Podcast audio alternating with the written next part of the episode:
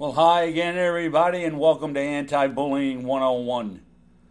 Today, we're going to be talking about how we can help kids move from careless to careful and why the current grading practices that are used today might need to be revisited if kids are going to achieve academic success.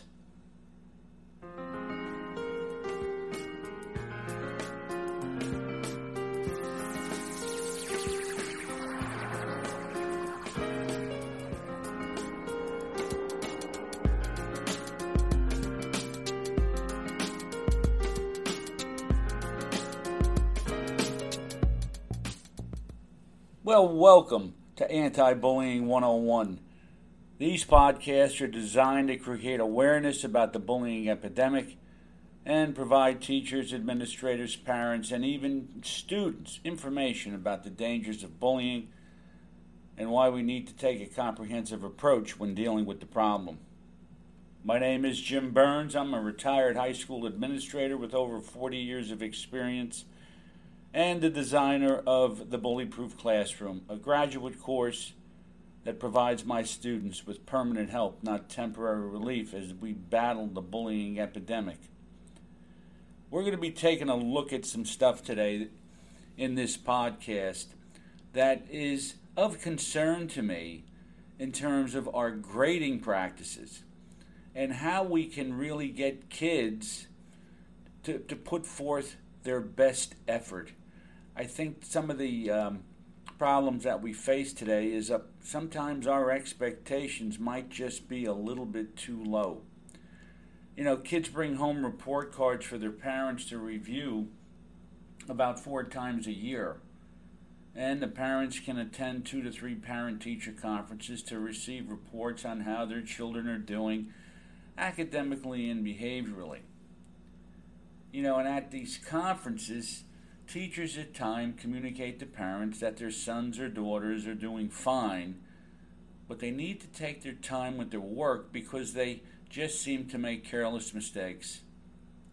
Well, in reality, children are not doing well academically, but for some reason teachers feel that poor student performance may be a reflection on their teaching ability, not the student's work ethic. There's only one way to measure a student's performance and determine whether or not they have mastered the material that was taught. And that's by assigning a grade associated with the work that the student completes. Grades like A, B, C, or sometimes schools use a percentage 80%, 90%. You know, are part of reality, and children and parents need to be given a clear idea of whether or not the material that was taught was actually mastered with an appropriate grade assigned. So, why are kids careless? The biggest reason is that teachers from the first grade on accept work that may be subpar and doesn't communicate the truth to the student or parent that the work submitted is just plain unacceptable. Carelessness just becomes part of life, and parents believe their child isn't academically deficient, but just makes careless mistakes or doesn't pay attention. Maybe they're a daydreamer or they're they might just be plain old lazy. The truth the truth is the child hasn't mastered the material that was taught. And oftentimes we try to come up with a kind way of saying or speaking what the truth really is, and we ultimately never really communicate the truth. The way for teachers to resolve the problem is to raise their level of expectations and put in place more stringent grading practices that give a true indication of the student's performance. By doing this, students will have a better understanding of their abilities and, when taken seriously, will motivate the student to pay attention and be more careful with the work that is turned in. Now, in the next segment, we're going to take a short break. In the next segment, we're going to cover a way that you can help kids become just a little bit more careful and how we can raise these expectations a bit so that kids can be academically successful.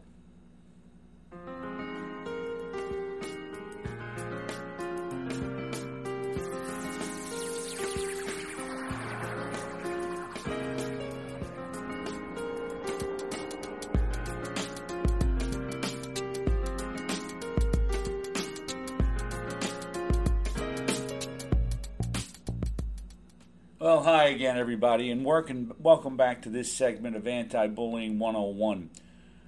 We're working on helping kids become more careful, less careless, and we're also helping the teacher right now uh, develop better grading practices so that when kids turn in their work, teachers can be truthful with the parents and say, hey, you know what? It's not the effort, it's really the fact that he's really turning in subpar work. So let's take a look at something that's called the revise, redo, and retake method. You start this off uh, with work that is handed in, whether it's homework, classwork, tests, or quizzes. And what you do is you never just give it back to the student with mistakes noted in other words, kids are going to make errors. You make sure that they're aware of the mistakes that they make. The work should be handed back with the mistakes that are uh, indicated on the kid's paper. Let's just say the grade was 80% or less. The entire assignment has to be redone again. It may take a few redos, but once the student gets the idea that certain grades are unacceptable, they'll be less careless and more careful when they turn in assignments the first time. So, in other words, you turn a paper in, let's just say it's less than 80%. The student has an opportunity now to be involved what's called a redo and redo and retake method if he wants to raise that grade to 100%. It's not hard. You just have to get kids used to this. Once they get the idea that they may have to redo some of their work, they'll be a little bit more careful the next time. So when they turn in a paper, they're going to say, whoops, I better be sure I don't want to have to redo this. This not only motivates the student, but gives them opportunity to master material that would otherwise just be handed back to them with a poor grade. Students must revise writing assignments, redo careless work, and retake a test if their grade was 80% or less. And I think that's a fair way to do it. And you're helping kids master the material. Poor academic performance is a result of students not having the necessary prerequisite skills to perform at a higher level. The only way to resolve the problem is to go back to the academic areas that were not mastered by the student and make them repeat the areas of deficiency until mastered. To a school district, this can be costly and create a great deal of parental and community discord because parents don't want to have kids going back and repeating you know grade levels well we're not going to have them repeat the grade level. We're going to give them the work that they need to know in order to move forward. So if you're in the fifth grade i may have to give you third grade work to help you fill in the blanks. You can't do long division if you don't know how to multiply. So by today's standards you know we may look at this and say it's almost impossible what we want to do is we want to be tougher on students academically the first time around and really get them to master the material that's being taught.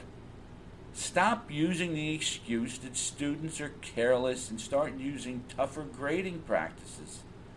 That will make students more careful and, most of all, more responsible for their academic progress. And that's really where we want to be. We want them to be responsible for their own work. My name is Jim Burns. You have been listening to Anti Bullying 101. If you like this podcast and you would like to learn more about some of the products and courses that the Bullyproof Classroom offers, please visit the website. I'll have a, um, a link in this podcast description. And you can go there, you can take a course, you can see some of the products that we have, and also take the time to read some of the articles. They're tremendous. You'll really enjoy them, and they'll really hit home with you uh, in terms of what, as you look at it, you know, you may look at it and say, whoa, this is really like off the chart, but it's real. All it is is it's just out of the box thinking, and I think that's something that we have to do now by today's standards in school. So take take your time, take a look at the website, maybe take a course, and let's all do what we can to stop this bullying epidemic. It, it has become a serious problem in schools, in our culture at you know cyberbullying in society. Sometimes it's even happening in families. Let's all do our part to make sure that kids are going to school and kids are living in a safe school and home climate where they don't feel intimidated, they don't feel harassed, they don't feel bullied. My name is Jim Burns. You've been listening to Anti Bullying 101. Enjoy your weekend, everybody. This is Sunday morning right now. Enjoy what you're doing, whatever it is, and I'll be back at you with another podcast probably on Monday.